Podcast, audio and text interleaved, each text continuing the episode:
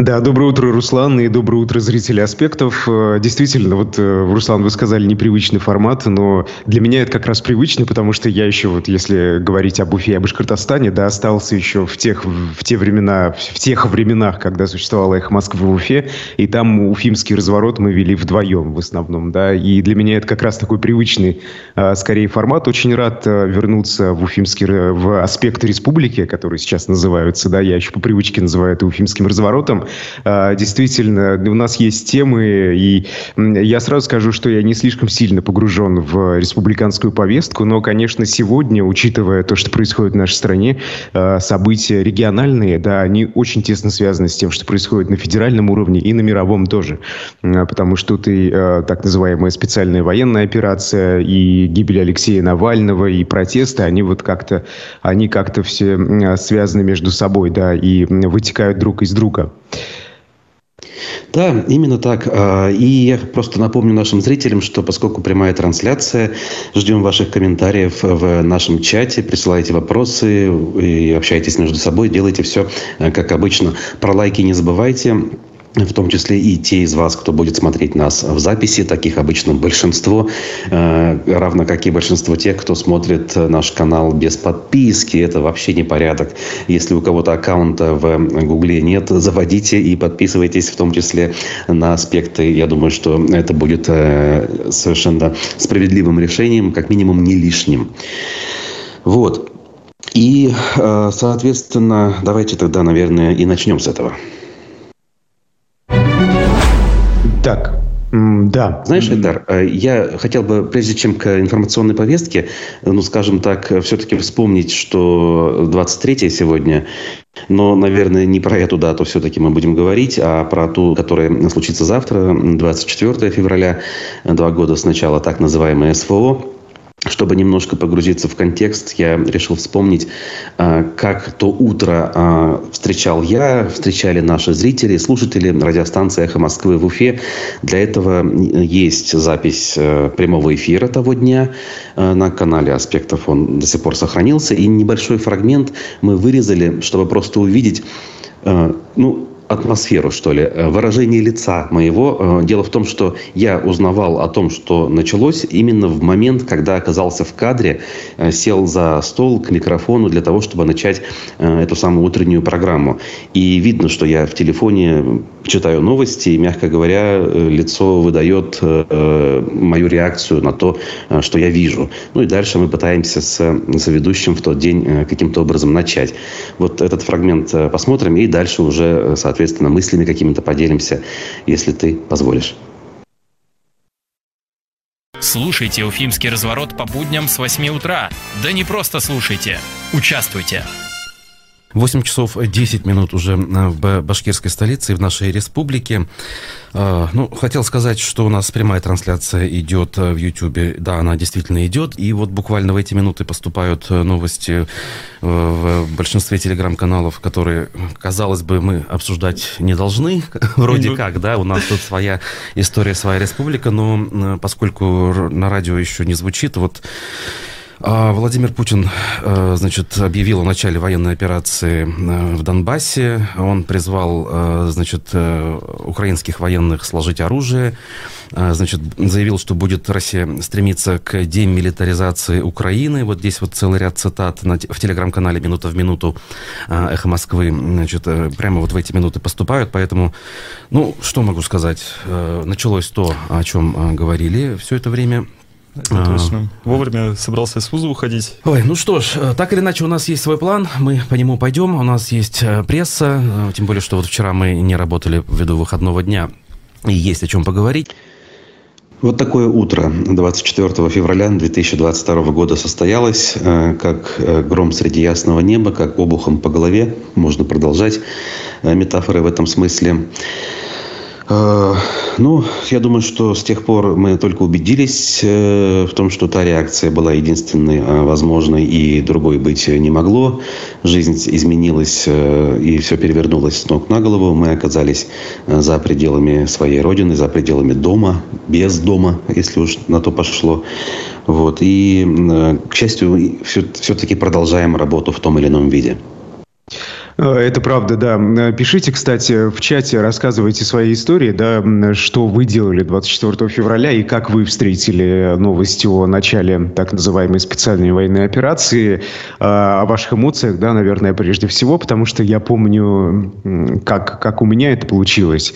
Э, я тогда был в командировке в Ростовской области от «Эхо Москвы», меня туда отправили, потому что беженцы еще за несколько дней до начала СВО при, из Донбасса, да, из так называемых ДНР, ЛНР, э, прибыли э, в Ростовскую область в том числе. И вот я поехал туда с ними разговаривать и смотреть, в каких условиях они там живут, и изучать в целом историю.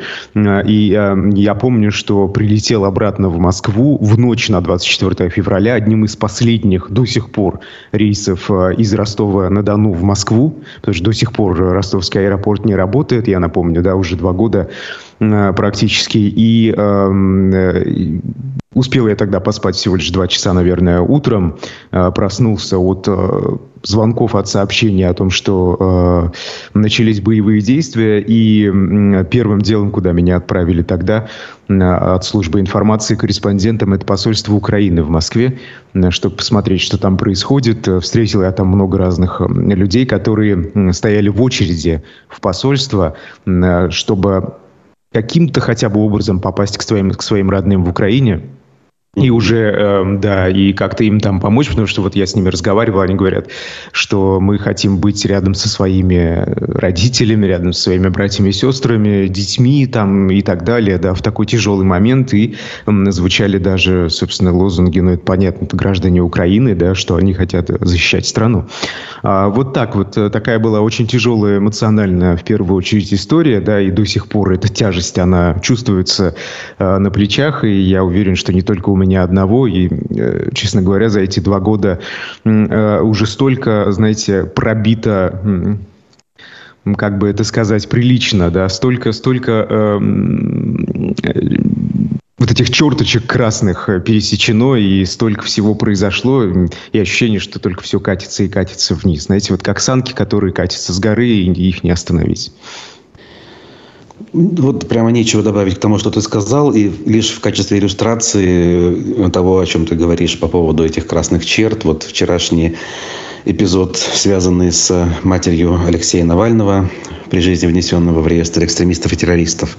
А то, как с ней обходятся представители Следственного комитета, она подробно об этом рассказала в видеообращении, не выдают тело сына, угрожают, а, пытаются вынудить а, тайно доставить его в Москву для того, чтобы также тайно, без оповещения общественности, похоронить. Причем и кладбище выберут, судя по... хотят выбрать власти самостоятельно. И, к счастью, конечно, пошел флешмоб среди известных Э, россиян, но, правда, в основном живущих за границей, которые стали записывать видеообращения в адрес э, Путина лично, в адрес властей в целом, с требованием, причем в жесткой форме, все-таки э, начать вести себя хотя бы местами более-менее цивилизованно и человечно и выдать тело сына матери. Э, поскольку, ну, наверное, уже очевидно, что после смерти никакой оппозиционер никому, э, по идее, опасности не причиняет. Хотя вот глядя на происходящее, происходящее, делаешь вывод, что для кого-то даже покойник э, является опасным и э, сложным соперником, которому кто-то испытывает очень серьезный страх.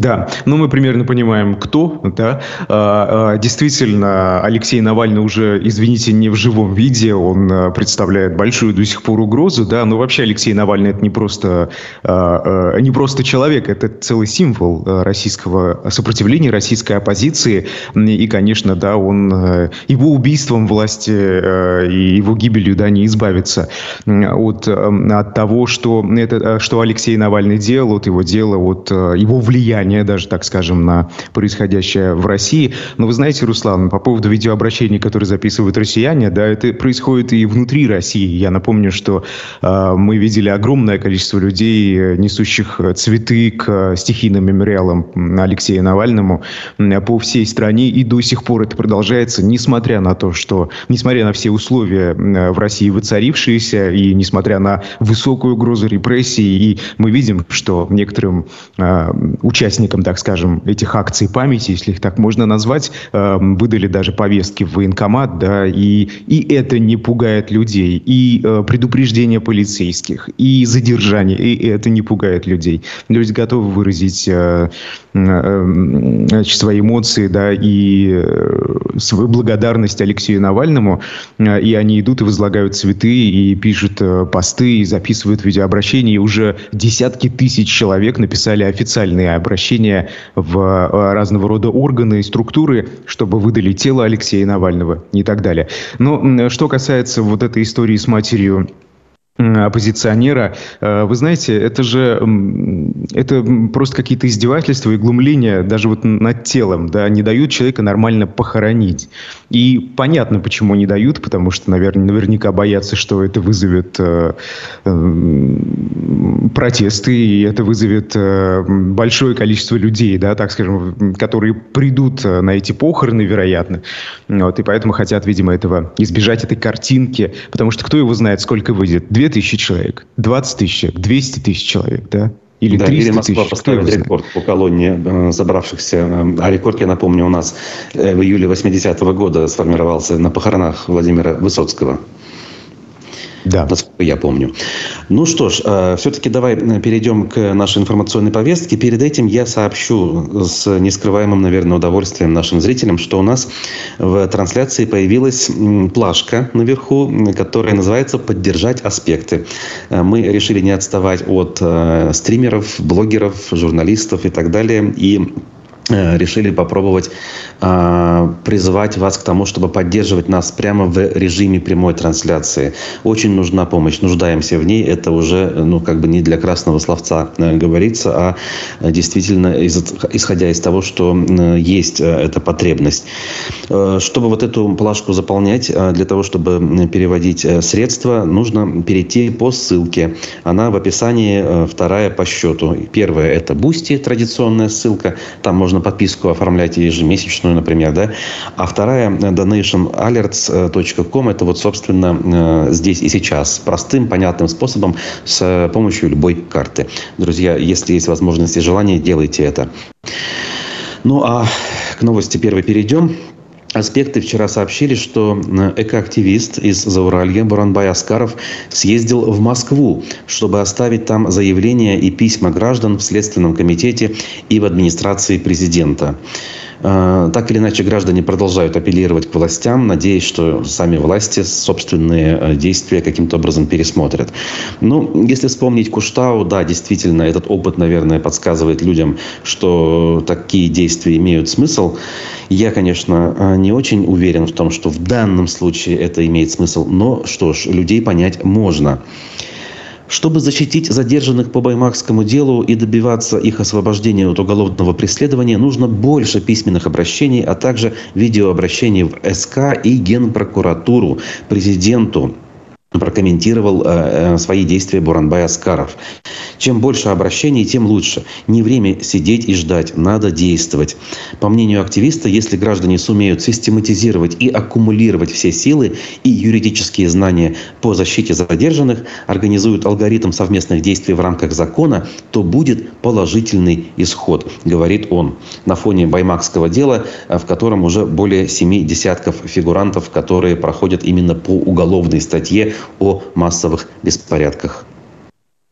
Вы знаете, тут, конечно, такой спорный момент. Да? Многие, наверное, из вас скажут, что эти методы больше не действуют, и такими способами не получится добиться справедливости каких-либо вообще целей, потому что мы понимаем, да, что, э, во всяком случае, баймакское дело ведут власти и жестко достаточно по этому поводу э, высказываются, и вообще понятен курс э, в целом по стране, да, тенденция на попытку удушить, так скажем, любой протест и любой сопротивления, тем более такого масштаба, как э, вспыхнули э, в Башкортостане в последнее время.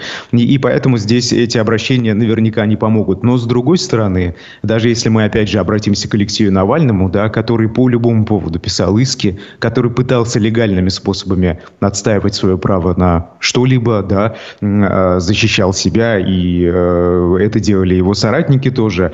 Может быть, в этом и есть толк. Но, как, знаете, некоторые говорят, говорят, что это хотя бы полезно потому, что будет задокументировано. И в будущем будут хотя бы какие-то документы, да, чтобы вот можно было показать, где-то, может быть, их применить, что э, борьба легальная велась, и что э, люди требовали и просили, и пытаясь, пытались отстаивать и защищать свои права вот с помощью э, таких инструментов. Э, власти не реагировали, но это их проблемы, да, те, кто не реагировал.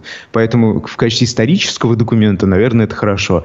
А будет ли это действенно, действенно сегодня? Ну, тут э, не то чтобы даже уже вопрос, а, потому что ответ понятен, что не, не будет действовать и ничего добиться а, этими обращениями не получится. Но и тут же, опять же, всплывает в голове история с теми же Шиханами Куштау в 2020 году, когда а, многие протестующие лично мне а, говорили, что ну, просто Владимир Путин не знает, что у нас происходит, и если глава государства э, почитает хотя бы о том, как тут нашу гору хотят уничтожить и как тут над нами издеваются, то тогда, конечно, он вмешается и, конечно, он исправит эту ситуацию. Нет дорогие друзья, так это не работает, это одна большая огромная система, и тут э, нет плохих бояр и хорошего царя. Здесь, э, собственно, все работают примерно в одном направлении. У всех один вектор, э, да, что у Владимира Путина, что у Радия Хабирова, что у других любых чиновников. Это большая система, вертикаль власти, та уже пресловутая, о которой очень много и очень давно говорят.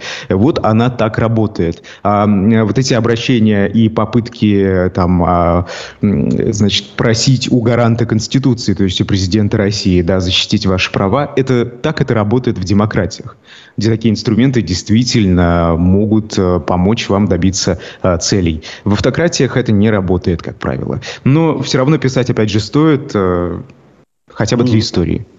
Именно поэтому же многие обращаются сейчас по поводу того же Алексея Навального, понимая, что в принципе-то это и не работает, но делать надо, потому что, опять же, в истории должно быть зафиксировано. Ну и всегда есть какая-то надежда на небольшое авось. А вдруг что-то где-то щелкнет, сдвинется, как-то вот сработает.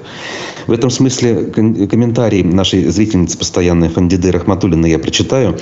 Бесполезно обращаться к Кремлю, э, Следственному комитету. Кто мы для них, если матери не отдают тело ее ребенка? Ну, в общем, вот согласна она с тем, о чем мы с вами, э, с тобой точнее говорим. Эм, вижу тут, что люди э, с праздником поздравляют. Вообще, конечно, праздник в этом смысле никак не ощущается. Для нас сегодня важнее дата, которая завтра, так или иначе, случится. Это 24 февраля. Я думаю, что это уже и на многие годы вперед э, куда более важное э, событие с негативной коннотацией, безусловно. И в этом смысле вот сейчас, наверное, наверное, самое время послушать фрагмент. У нас дело в том, что в аспектах все-таки разные мнения звучат, как мы уже не раз повторялись, э, и не со всеми можно быть согласными, и мы сами, э, участники этого процесса, зачастую не согласны. Э, вчера был депутат Госсобрания Рустем Ахмадинуров, ну, в последнее время один из немногих тех, кто все-таки продолжает упорно э, ходить э, на эфиры, в том числе в те места, скажем так, где с его точки зрения э, не согласна, как правило, э, и э, сама редакция, по большому счету, и тем более ее аудитория. И вот э, по баймакским событиям, в том числе, он вчера высказывался в разговоре с Дмитрием Колпаковым. Давайте все-таки послушаем для полноты картины. Пишите, конечно, свои комментарии, но я призываю сохранять э, приличие, нормы морали и этики. После мы вернемся, у нас еще есть очень важные вопросы, которые мы сегодня обсудим. На ваш личный взгляд, какая подоплека событий 15-17 января в Баймаке?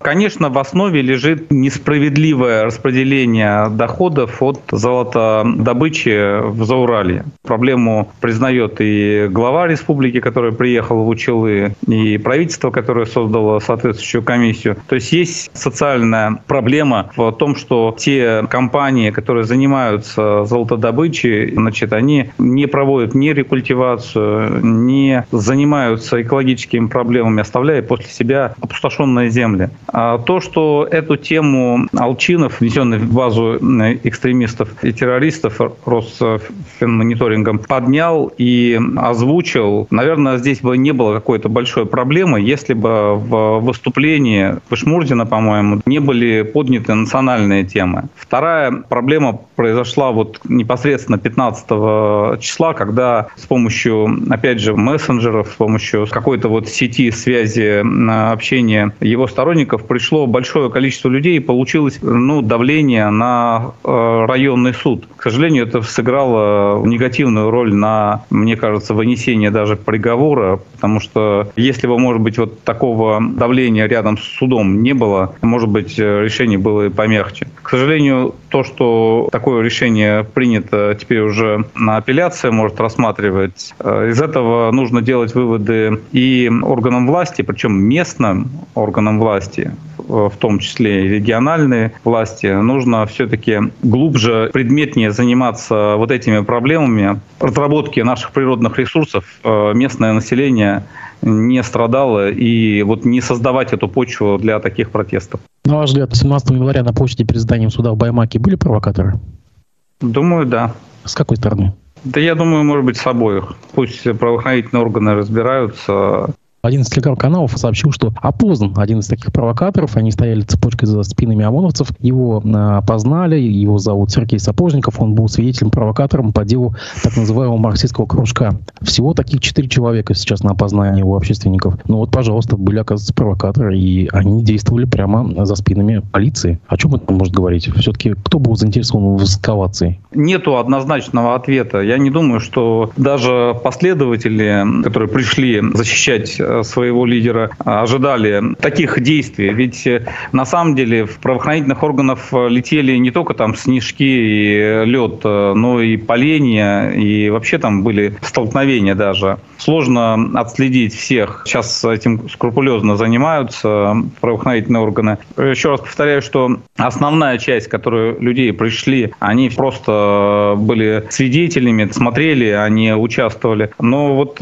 те активные провокаторы, Авторы, как мы говорим, они, конечно, использовали эту цель. Кто-то хотел помочь Алчинову избежать э, наказания стороны э, его сторонников, таких агрессивных. Кто-то, может быть, со стороны людей, заинтересованных в дестабилизации вообще ситуации в республике, использовал это Потом через несколько дней в Уфе пытались тоже провести какие-то э, несанкционированные мероприятия. Поэтому пусть разбираются правоохранители. Есть достаточное количество видеоматериала для того, чтобы разобраться в этом. Обращать на себя внимание то, что во время выступления Михаила Закамаудина никто из депутатов не задал вопрос о гибели Рифата Даутова, одного из задержанных, а впоследствии повесился э, еще один задержанный, не выдержав давления. И один из задержанных понес э, достаточно большие э, потери для здоровья, ему сломали копчик. Почему никто из депутатов не спросил у, у омбудсмена а вот об этих людях?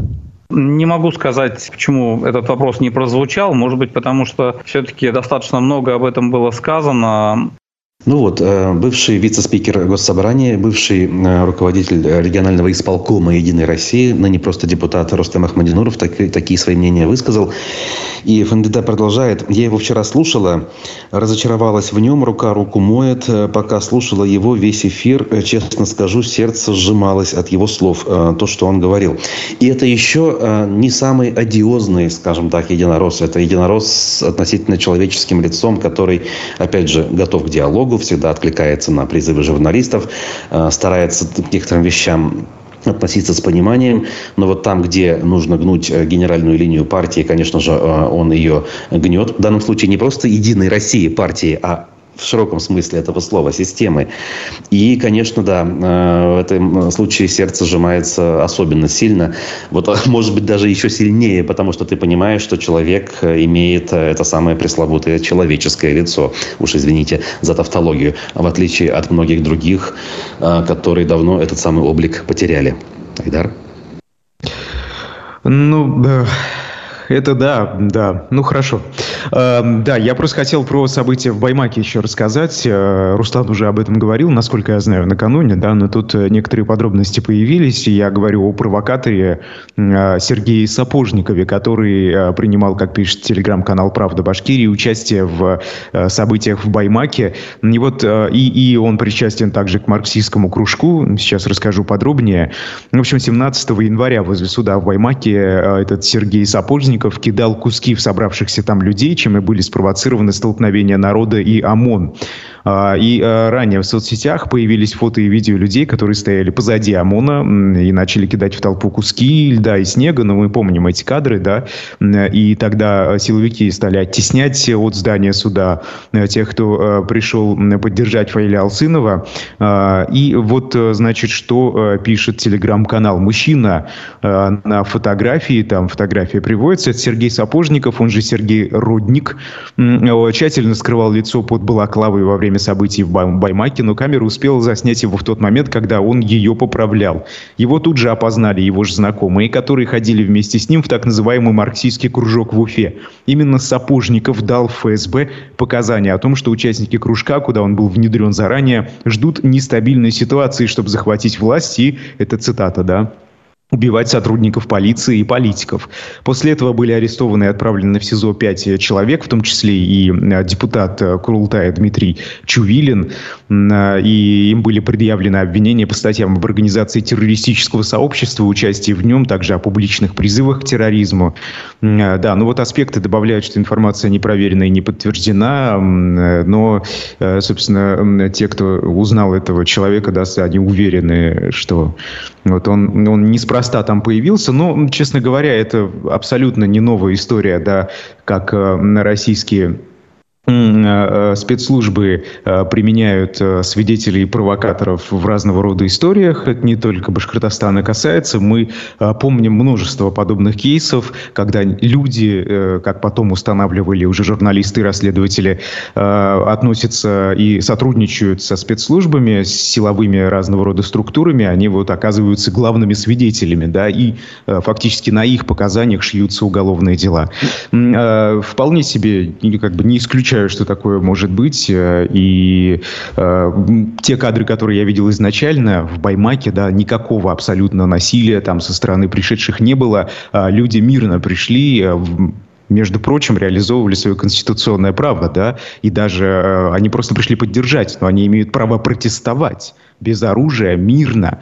Это гарантирует такое право Конституция России, но мы знаем, что э, Конституции уже, извините, пожалуйста, подтерлись много раз, и что же там написано, это для э, правящей элиты сегодня просто буковки. Совершенно верно. И я бы не чувствовал себя э, в безопасности на месте тех, кто думает, что в безопасности. Я сейчас имею в виду так называемых лоялистов. Э, среди наших зрителей люди, э, ну, возможно, есть, возможно, это боты. Ну, в любом случае, среди соотечественников таких много. И вот они думают, я молчу, я поддерживаю, я за кого надо проголосую, поэтому я в безопасности. Нет, это не так. Это так не работает. Когда вот эта вот махина репрессивная, прежде всего, раскручивается, разница, она уже э, не может, э, скажем так, выбирать, сортировать, как-то отделять зерна от, от плевел. Она загребает все, что попадается на пути, а для того, чтобы довести любое дело до завершения, Уголовные, безусловно, э, находятся вот подобного рода э, товарищи. Кто-то это все э, начинает, э, провоцируя, например, толпу, если мы говорим про толпу, а кто-то просто приходит и дает нужные показания. Буквально коротко вспомню э, эпизод, связанный с уголовным делом Айрата Дельмухаметова, известнейшего башкирского политического деятеля. А, так вот, я проходил свидетелем по его делу, поскольку один из эпизодов э, касался э, его интервью э, на «Эхе Москвы» в Уфе. И в коридоре у кабинета судьи я встретил молодого человека, знаете, очень такого, ну, мягко говоря, мягко выражаясь, скромного вида. Ну, произвел он впечатление э, не семи пядей во лбу, скажем, мягко опять же. И, э, ну, скажем так, я, мягко говоря, удивился, а какое отношение вот этот молодой человек имеет вообще к делу, э, связанному с высоким интеллектуальным трудом, назовем это так. А Дельмухамедов занимался именно этим, интеллектуальным трудом. И мы разговорились с молодым человеком, и он начал э, дежурные фразы мне озвучивать. Я наткнулся на видеоролик Дельмухаметова в э, сети интернет, разве что не добавил телекоммуникационной сети интернет. И меня крайне возмутили э, И он подбирает слова, вспоминая заученный текст. Меня крайне возмутили его э, одиозные высказывания на тему того, что у республики недостаточно прав. Он это все не смог выговорить, но я, конечно же, уловил э, в его вот этих вот словечках э, попытку воспроизвести то, что ему сверху спустили. Уж каким образом он оказался свидетелем обвинения, остается лишь догадываться. Либо на него компромат, либо просто пытками, запугиваниями. Но так или иначе, по любому соответствующему делу у них есть такого рода свидетели. И они даже становятся главными свидетелями, э, из-за которых в результате обвиняемые несут э, тяжелые наказания. Ну вот, если про Дильмухаметова, это 9 лет колонии строгого режима. Причем, мне кажется, если бы сегодня его дело рассматривалось, там были бы все и 15, и 20. То есть в относительно вегетарианском 2020 э, году, да, в 2020 году его осудили, э, и нам тогда казалось это просто немыслимым сроком. Ну, немыслимым, конечно, он и является, он и года не должен сидеть, безусловно. Но я хочу, чтобы вы понимали, никто не застрахован. Такого рода провокаторы, свидетели, свидетели так называемые найдутся всегда. В нужный момент найдется и нужный следователь. Э, вот э, вчерашнего, вчерашний эпизод с Навальным о себе красноречиво говорит. Э, биография следователя следкома, она уже публикуется везде. Просмотрите просто, что за люди вершат судьбы нас с вами. Это правда, но давайте обратимся даже к истории, да. А, есть очень много кейсов, вот, ну, можно там условно назвать только так называемых народных комиссаров внутренних дел Советского Союза, да, это а, Егода, Ежов, а, Берия. Это люди, которые стояли у руля репрессивной машины, государственной, и потом они же и угодили в жернова, понимаете, их же перемололо там как говорится, э, э, по полной программе. И э, прочитайте просто, да, вот тот же Лаврентий Берия, мы недавно с Сергеем Бунтманом делали программу на YouTube-канале «Дилетанты», историческую передачу, посвященную тиранам, и там в центре внимания у нас был Лаврентий Берия в этот понедельник, мы о нем рассказывали, и это человек, который, который измазал, так скажем, кровью вокруг всех своих да, людей, чтобы не только быть самому, единственному ответственным за те преступления, которые он совершил, а, и которые потом были на государственном уровне признаны, и до сих пор да, Лаврентий Берия не реабилитирован. А, и это ему не помогло. Это ему не помогло, потому что когда он попал в жернова этой машины после уже смерти Сталина, да, при Хрущеве и Маленкове, все мы помним тот стишок, который в народе ходил про Маленкова и Берию, никто за него не вступился. Ни один человек не поднял руку и не сказал, да, ну подождите-ка, давайте мы посмотрим на Берию, да, вообще-то он этого не делал там или еще что-то. Нет, не было таких людей. Люди прекрасно знали, что, к чему Берия был причастен, что он творил на протяжении долгих лет, э, находясь у руля советской государственной репрессивной машины, но об этом э, не было сказано. Да. Вот, собственно, так, так это и работает, друзья. И поэтому я уверен, что среди тех, кто нас смотрит, а сейчас это 150 человек, э, есть те, кто вполне себе прекрасно, мягко скажем, понимает, как эта машина репрессии работает, и я обращаюсь к вам. Вы же знаете, вы же знаете ну, эти принципы. Конечно, а, Берия хотя бы был виноват, но даже если условного соратника а, закрывают и заводят против него дело, даже в этом случае, а даже и при этом он не виноват реально в чем-то серьезном, в любом случае никто никого не защищает. Все эти конформисты, лоялисты, так называемые патриоты, в нужный момент времени они голову в песок зарывают и от них ничего не дождешься. Никакой солидарности со своими соратниками. Возьмем хотя бы вот историю банальную, маленькую, конечно, по масштабам, но все-таки показательную. Елена Прочаковская, э, соратница Радия Хабирова, оказалась за решеткой. Я не вижу флешмоба в ее поддержку от многочисленных ее подчиненных хотя бы. И тех, кто ее лично знал и, в принципе, относился с уважением. Э, набрали в рот воды и помалкивают. Э, страх превыше всего в этом смысле, я думаю, у этих людей. Вот.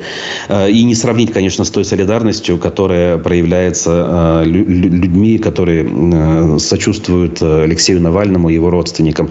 И в этой солидарности сошлись не только те, кто все эти годы были его последователями. Я, скажем, не отношу себя к последователям Навального. Я лишь со стороны наблюдал их работу в качестве журналиста. Где-то сочувственно, где-то крити- критически относился к их действиям. В той же Уфе, например, да, к действиям штаба Навального. Это все, кстати, кстати, экстремистские организации, запрещенные, ликвидированные и так далее.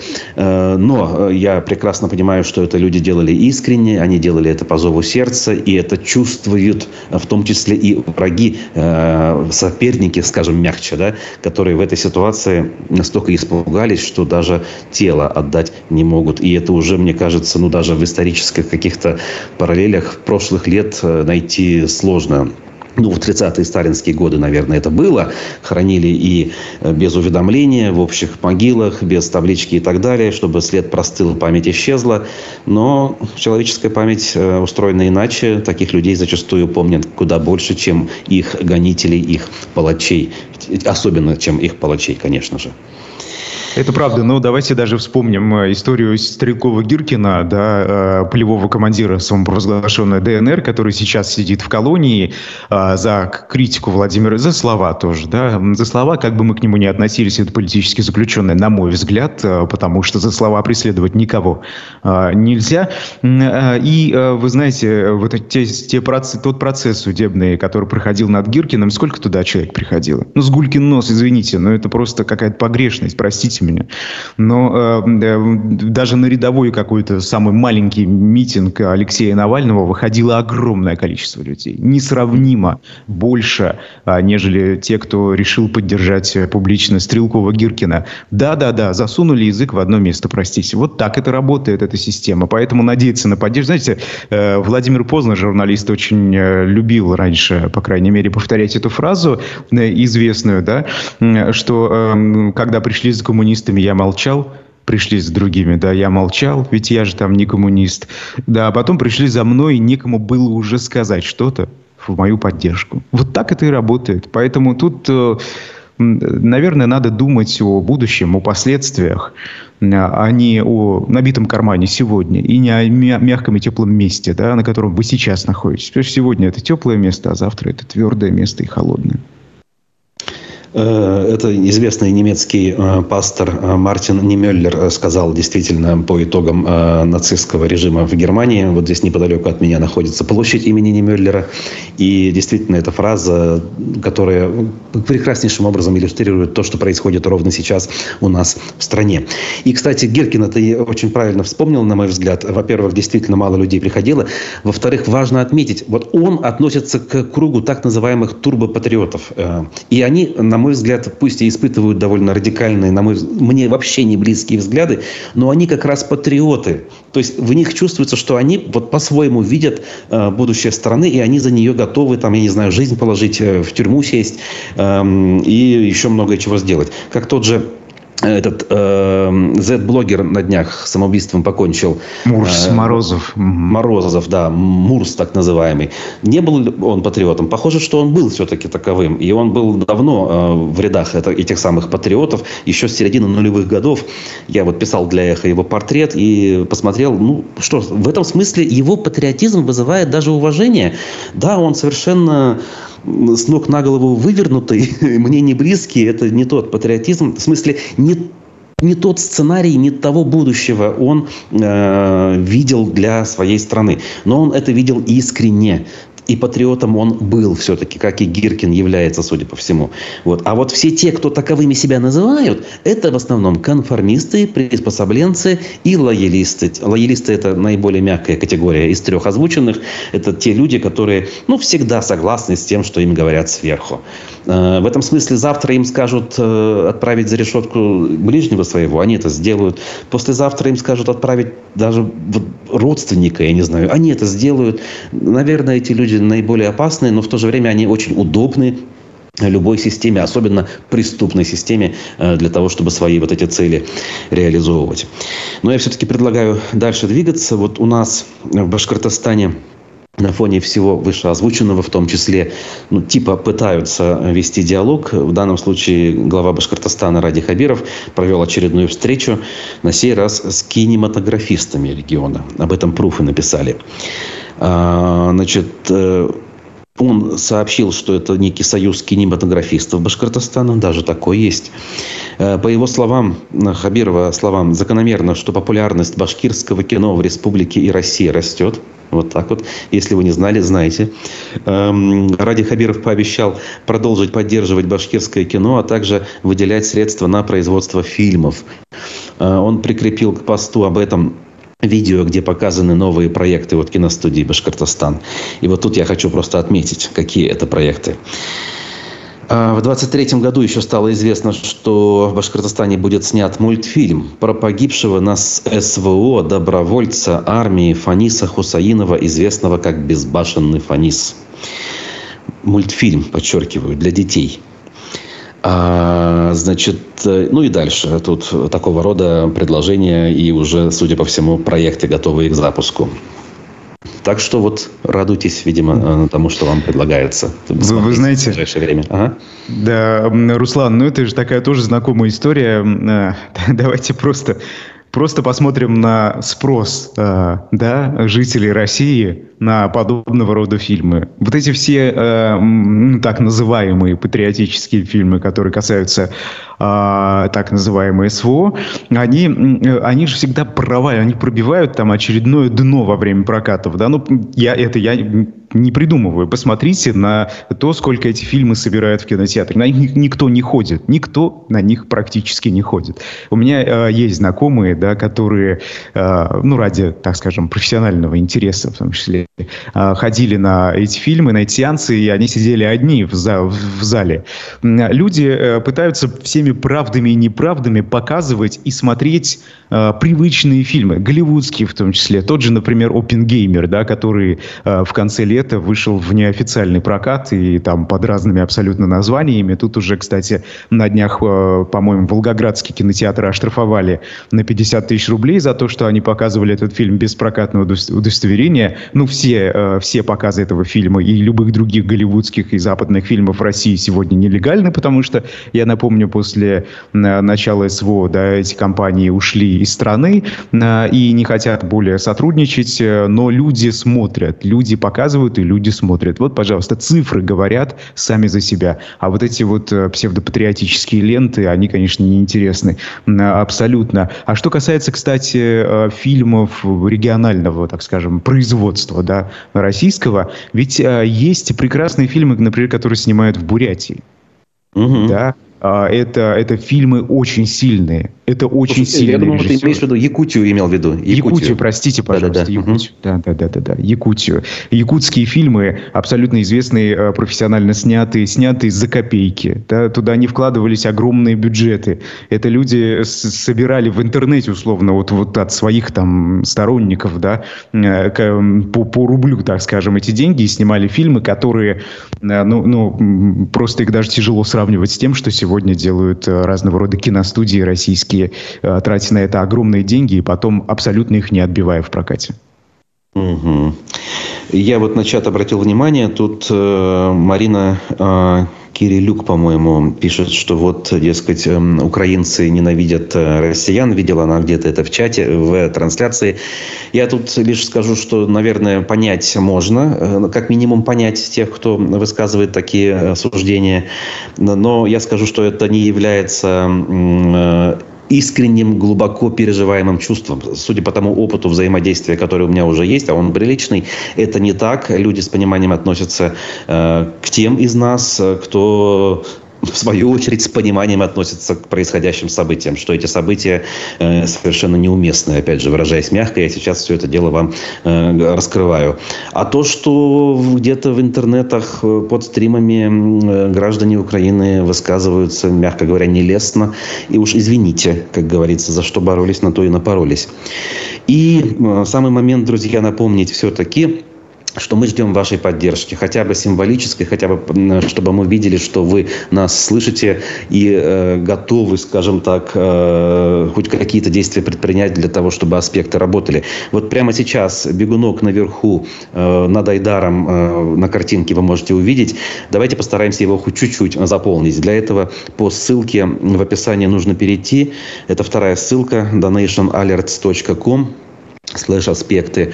А, там любая сумма вроде 20 рублей, и она уже, как говорится, по крайней мере, психологическую поддержку окажет. У нас еще есть время до конца, давайте вот попробуем это сделать. Ну и лайки, конечно же, давайте ставьте. Понятно, утро выходного дня. Сегодня вас чуть меньше, чем обычно. Наверное, неожиданно для утра выходного дня. А вот, но все-таки вы есть, мы вас видим, чувствуем, читаем, поэтому благодарим уже за это. Вот. Да, Значит, это правда. Но вот да? Э, я, я хотел просто Марине ответить. Да, действительно, Марина, ну, когда вы такое видите, ну, во-первых, тут вот э, аспекты в комментариях подмечают, что это могут, может быть э, уже готовый какой-то видеоматериал, подобранные ролики, но даже если это не так, то, опять же, вот как Руслан сказал, да, задайте вопрос, а почему? Почему такая реакция? Вот как вы думаете? Угу. Именно так, да.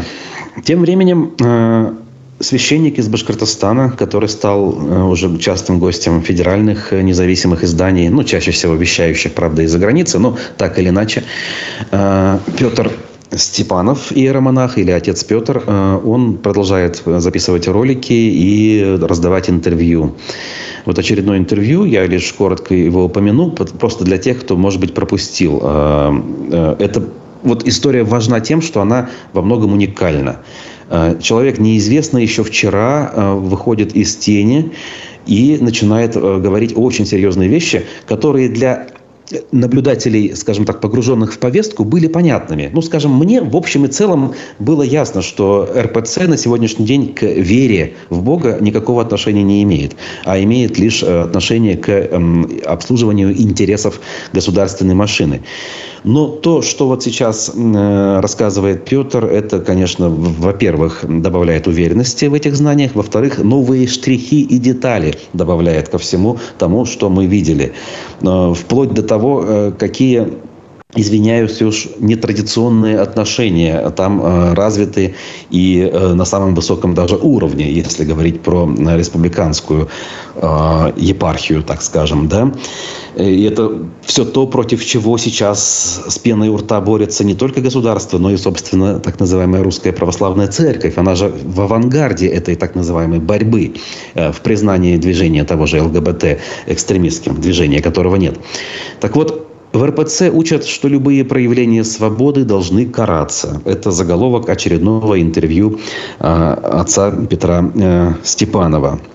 И, ну, в общем, рекомендую ознакомиться для общего знания и понимания, э, а также поддерживайте этого человека лайками в его YouTube-канале, например, потому что, мне кажется, в его э, вот, нынешнем положении э, моральная поддержка тоже очень важна. И это важно для того, чтобы другие э, его бывшие коллеги, если так можно выразиться, увидели и, может быть, кто-то также поступил. Вероятность не очень высокая, но она все-таки есть. А, что касается, да, вот, это, вот этих протестных голосов, звучащих от э, представителей Русской Православной Церкви, их действительно немного, во всяком случае, в публичном пространстве, и отец Петр – это большое исключение, да, из всех вот этих, э, этого огромного количества священников. А, мы понимаем, что, скорее всего, некоторые из них э, в публику не выносят свои взгляды, да, придерживают, как на кухне об этом разговаривают, как и многие из нас, по понятным абсолютно причинам, из-за это их осуждать нельзя, потому что им э, в случае публичного, публичного протеста э, грозит, грозят репрессии, очень жестокие, насколько мы знаем и видим, да, практически ежедневно. Ну, а отец Петр, да, он действительно смелый человек, удивительно смелый человек, который не отошел от Бога и продолжает э, придерживаться своих принципов. И вы знаете, а вот что касается преследования там нек, некого движения ЛГБТ, да, откуда бы э, его там не взяли, да, что это за движение такое, непонятно. А, и всего вот этого, когда силовики врываются а, на частные, частные вечеринки, клюзы, да, они у себя дома или где-то там в клубе, который сняли, устраивают вечеринки, они имеют право делать там все, что хотят. Все, что хотят. А, в рамках закона. Да? А туда врываются силовики, избивают их, задерживают, угрожают им. И видео потом распространяются в пабликах, связанных с силовиками, в разных там а, СМИ прокремлевских и так далее, в телеграм-каналах.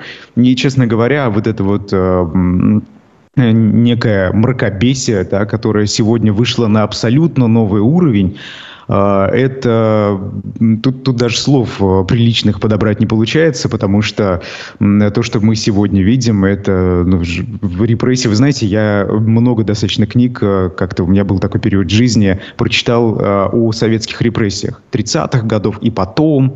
Эти репрессии продолжались на протяжении почти всей истории Советского Союза, за исключением последних лет при Горбачеве. И э, у меня тогда глаза на лоб лезли от того, что я читал. И сейчас я понимаю, что мы живем в это время.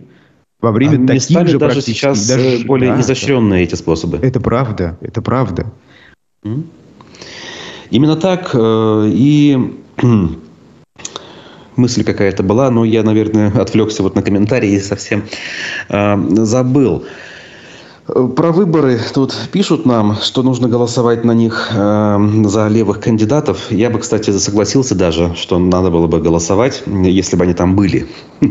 Но там есть э, фамилии просто. Есть вот действующий президент и есть три фамилии, которые какими бы то ни было кандидатами назвать невозможно. Они даже сами каждый день стараются настолько дискредитировать свое имя, э, свое, свой политический бэкграунд, свой багаж, что жалко становится. Вот, например, того же представителя КПРФ Николая Харитонова когда-то был вполне себе достойный депутат, который оппозиционные взгляды высказывал в Думе.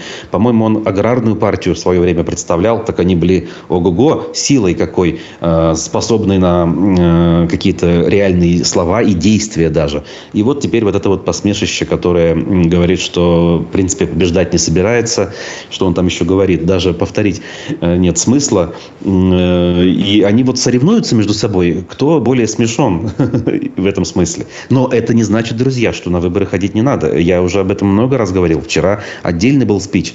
Идем в 12 часов 17 марта и тем самым показываем, что вы есть, что всех нас много, а дальше уже вы сами решаете, что делать. Можно голосовать за кого-то из этих клоунов, можно испортить бюллетень, можно забрать его с собой. Варианты разные есть. Но я, кстати, за вариант именно испортить. Э, оставить послание, две галочки какие-нибудь и со спокойной душой оттуда уйти. Да, ну вот э, по поводу достойный, да, Харитонов или нет, был ли он таким, все-таки э, вот лично для меня достойные это те, кто придерживается своих принципов, во что бы то ни стало, да, они вот э, сейчас не идут в качестве там спойлеров абсолютно клоунского типа на выборы президента, да, и тут вот отвечая на, на реплику нашего слушателя Антифа, ну, в общем, ладно, по поводу левых, да, были бы эти левые действительно, там, по какому принципу их можно на левых, на правых и на центристов сегодня делить, наверное, там, по принципу рассадки в послушном парламенте. Только так, но не по их идеологическим каким-то э, да, тезисам. Э, ну, вы знаете, еще вот что касается того, кто придерживается принципов, э, несмотря ни на что, у меня на днях был эфир на «Живом гвозде» с э, Львом Пономаревым, это правозащитник, э, да, еще советских, советских времен, человек, который десятилетиями борется за справедливость и защищает права тех, кто преследуется в том числе государством, и советским, и современным российским государством. И я у него в конце, потому что меня этот вопрос волнует, и я знаю, многих из нас тоже э, волнует, я им задал вопрос, э, Почему у вас не опускаются руки? Вы десятилетиями боретесь, да? И вот вам уже больше 80 лет, но вы не добились своей цели глобальной. Не добились. Все то же самое продолжается. Не кажется ли вам, что наша страна безнадежна абсолютно? Он говорит, нет, не кажется, Айдар. А, я знаю, что в рамках одной человеческой жизни, возможно, да, а, не получится решить эту проблему, потому что борьба с тиранией – это, конечно, история очень долгая и очень сложная, и вообще любая борьба а, тернистая, да, и он говорит, что он был готов пройти в этот тернистый путь и, несмотря ни на что, продолжает это делать. Вот э, вы знаете, э, ведь это очень актуально что, что, вот, что может позволить нам не опускать руки, смотря на все, что происходит сегодня? Вот что вы делаете? Напишите в комментариях. Может, у вас есть какой-то прием, да, какой-то способ. Может, вы там перечитываете книгу или как-то иначе рефлексируете. Да, да, друзья, пишите. Вижу, что вот э, вас есть тут э, вполне себе э, в тему, скажем так, мысли. Государство начинает вмешиваться в личную жизнь э, граждан. Это явный признак тоталитаризма в действии, пишет Евгений Черняковский. И здесь, опять же, добавить нечего, остается лишь целиком и полностью согласиться. Вот. Э, кстати, про левых.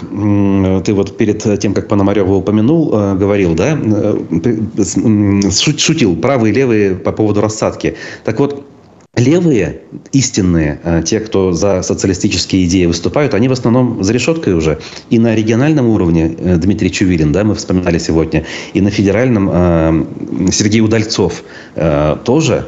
То есть люди, которые, в принципе, лояльны во многом нынешним э, событиям. То есть они э, СВО поддерживают. Ну, то есть в принципиальном главном вопросе они солидарны.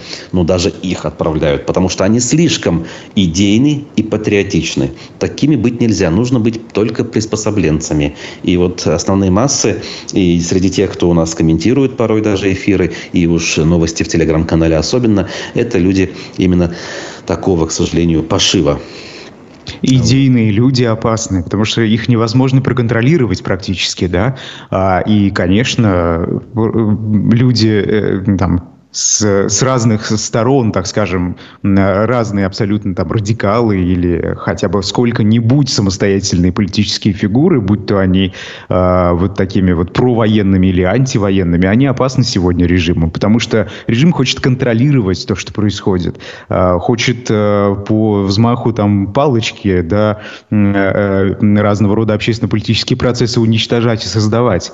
А такие люди, как Чувилин, Удальцов, э, Гиркин, стрелков или антивоенные э, политики, оппозиционеры, они мешают ему это делать. Поэтому вот он и на них нападает, так скажем. Не могу не отреагировать на комментарии касательно выборов. Эта тема наиболее для меня острая и близкая, опять же, поскольку я в ней все-таки разбираюсь, имея собственный опыт. Когда люди пишут такие вещи, вот как Ольга, например, напечатают второй экземпляр бюллетеня, видимо, и без совести одну пачку на другую сменят, даже смотреть не будут, кто и что написал. Смотрите, если наблюдателей никаких на участке не будет, а им даже этого делать не надо будет. Ну, кстати, этого, вот конкретно, что вы пишете, делать никто и не будет, это не нужно. На любой участок приходят бюллетеней а, примерно столько, чуть-чуть меньше, на 10% меньше, чем а, прописано, скажем, в этом участке, в этой зоне.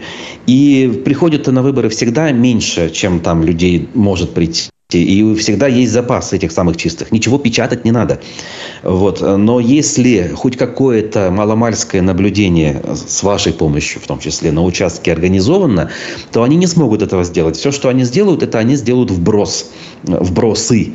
А, то есть возьмут часть чистых бюллетеней, поставят нужные галочки, вбросят их и потом типа нормально посчитают им даже самим важно ну, сделать вид, что типа все прошло относительно честно. Они хотят положить в мешки вот эти вот сейфовые э, нормальное количество бюллетеней, а не совсем уже взятое с потолка.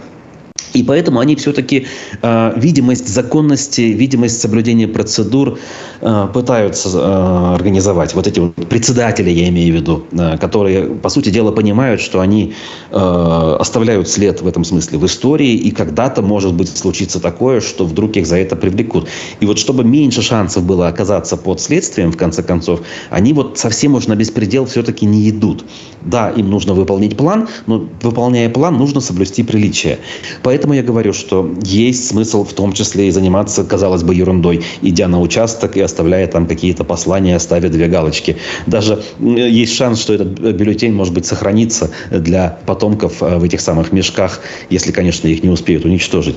Поэтому не согласен с упадническим настроением. Да, ужасно, да, нет кандидатов, да, выборы давно превратились в фарс. И это уже не выборы, а просто процедура электоральная, как говорит очень уважаемый мною человек. Вот. Но даже вот сейчас, ну какие еще законные способы выразить гражданскую позицию остались? Фактически никаких не осталось, особенно в национальном масштабе. Поэтому идите и э, совершите какой-то вот акт, э, один из тех, что мы с вами обсуждаем.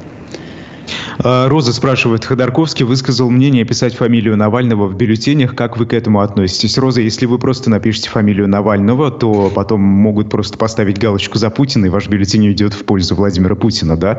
А, поэтому, если вы там пишете имя Навального, наверное, ну, наверное, да, можно поставить две галочки, например, э, напротив двух фамилий, тогда бюллетень не засчитают. А, да, вот это очень важно, Роза, потому что тут можно промахнуться, как говорится, да, и не туда абсолютно свой голос послать. Поступать а, не в ту сторону, в которую вы изначально хотели бы. А, Жанна Гордей пишет, мы спрашивали, что вам помогает не опускать руки. Помогают жить поддержка семьи и единомышленников, которых я обрела в очереди за Надеждина. Объединились в чате, общаемся, Жанна. Это очень хорошо, что действительно у вас такие люди в окружении появились. Это сегодня крайне важно. И действительно очереди за Надеждина – это очереди единомышленников. И многие нашли там для себя собеседников и друзей даже. Да? А, так, ну что, да, наш, так, тут еще, кстати, писали, Руслан, по поводу левых а, политиков. Говорят, что Удальцов и Чувилин абсолютно не левые. Да, они выступали за державный социализм, а настоящие левые – это Григорий Юдин, Борис Кагарлицкий и подобные фигуры. Mm-hmm. А, ну, если так, да, да, глубже копать, конечно, конечно. Я уж так да. утрирую, наверное. Угу. Да, да, да, да, да. А, да, они признаны иноагентом, и мы знаем, что произошло с Кагарлицким вот совсем недавно, да, ему там ужесточили. Ну, ничего себе ужесточили, да, штраф и пять лет колонии сразу. Ну, вот, да, так работает система. Да. Ну, немножечко давайте тогда за, все-таки продлим. А у нас есть э, парочка, наверное, новостей, может быть, какие-то комментарии еще. А, просто о том, как у нас все устроено, да. В ходе СВО, кстати говоря, продолжают гибнуть э, наши э, земляки. Вчера больше десятка э, значит, некрологов в аспектах было опубликовано. Общее количество вот-вот перешагнет отметку в полторы тысячи. И это уже, разумеется, в разы больше, чем за 10 лет войны в Афганистане. Банальность, но я должен повторить для того, чтобы было понятно, что на самом деле происходит. Вот. Вижу иногда комментарии подписчиков тех же аспектов, которые задаются вопросом, э, где пышные такие же мероприятия, которые вы устраиваете во время отправки военнослужащих, где такие же во время того, как этих людей провожают в последний путь.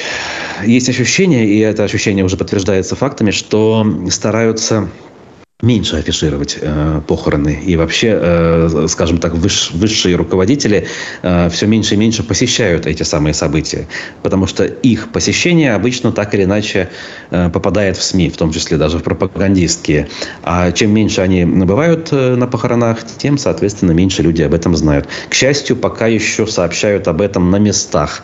Руководители районов, городов малых. То есть они не могут, видимо, себе позволить такие вещи умалчивать. Просто местные жители не поймут, соседи не поймут. Они же сами видели, да, глазами эти похороны. И если об этом не написать, наверное, ну, как бы можно дождаться каких-то вопросов. И вот уже э, на местах работает хоть какая-то, по сути, обратная связь, да, хоть какая-то сцепка между руководством и жителями.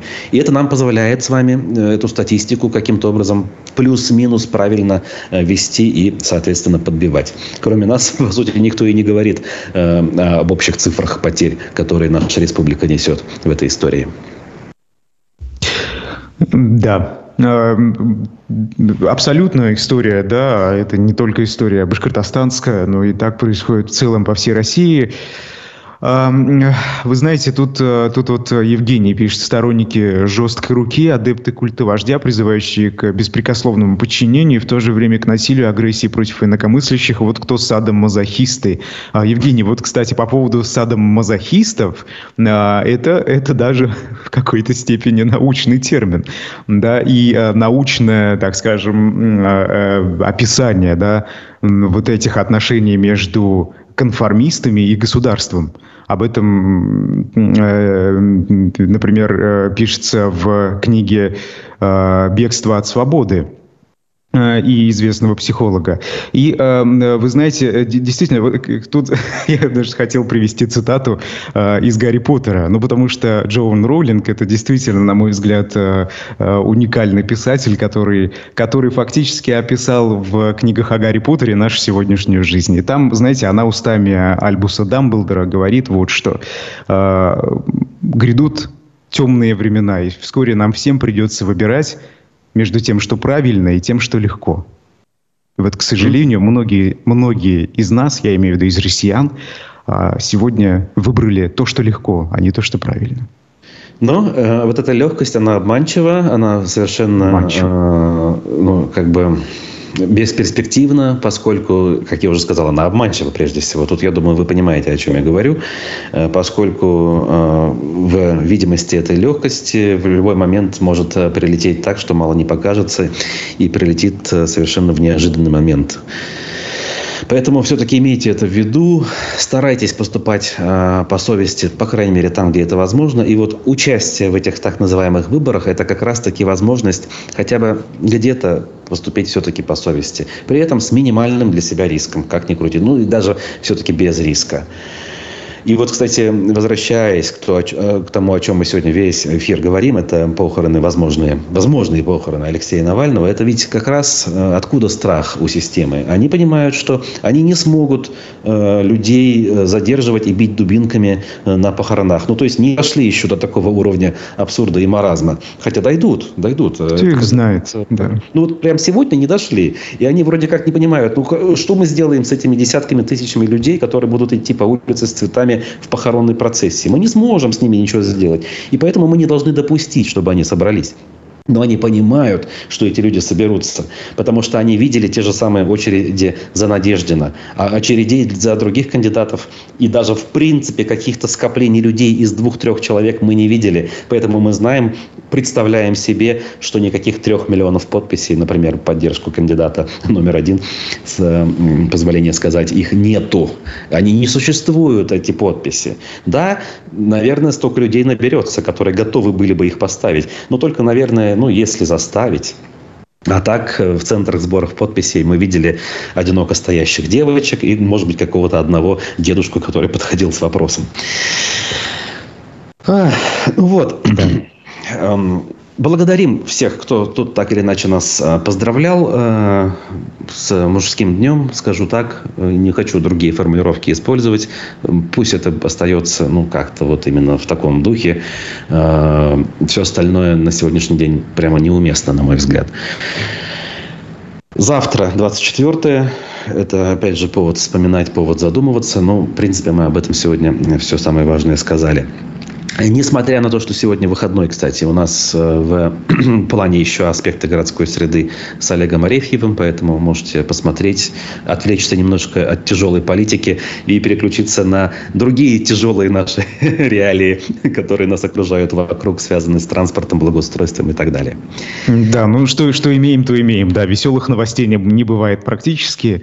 Да, все, все, все грустно. Но вот такая у нас с вами реальность. Вы знаете, я только в конце хочу призвать э, поддерживать издание «Аспекты», потому что это очень важно. Это региональное издание, это э, редкое региональное издание, которое э, говорит о том, что происходит, и говорит об этом абсолютно справедливо и честно.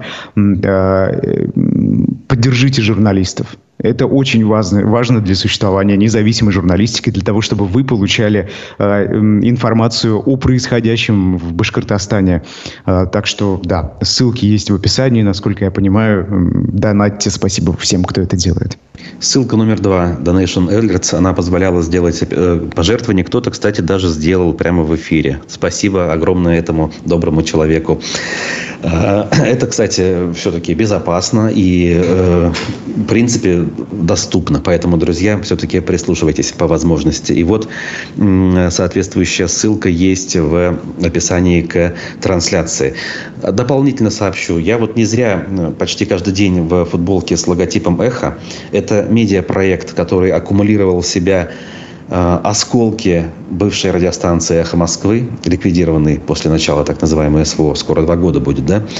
И там есть удобное приложение, которое очень легко скачивается на любой телефон, и в режиме нон-стоп вы слушаете аудиопоток, как раньше слушали радиостанцию. В машине, в наушниках, где угодно. Э, скачайте «Эхо онлайн» в поисковике. С новостями.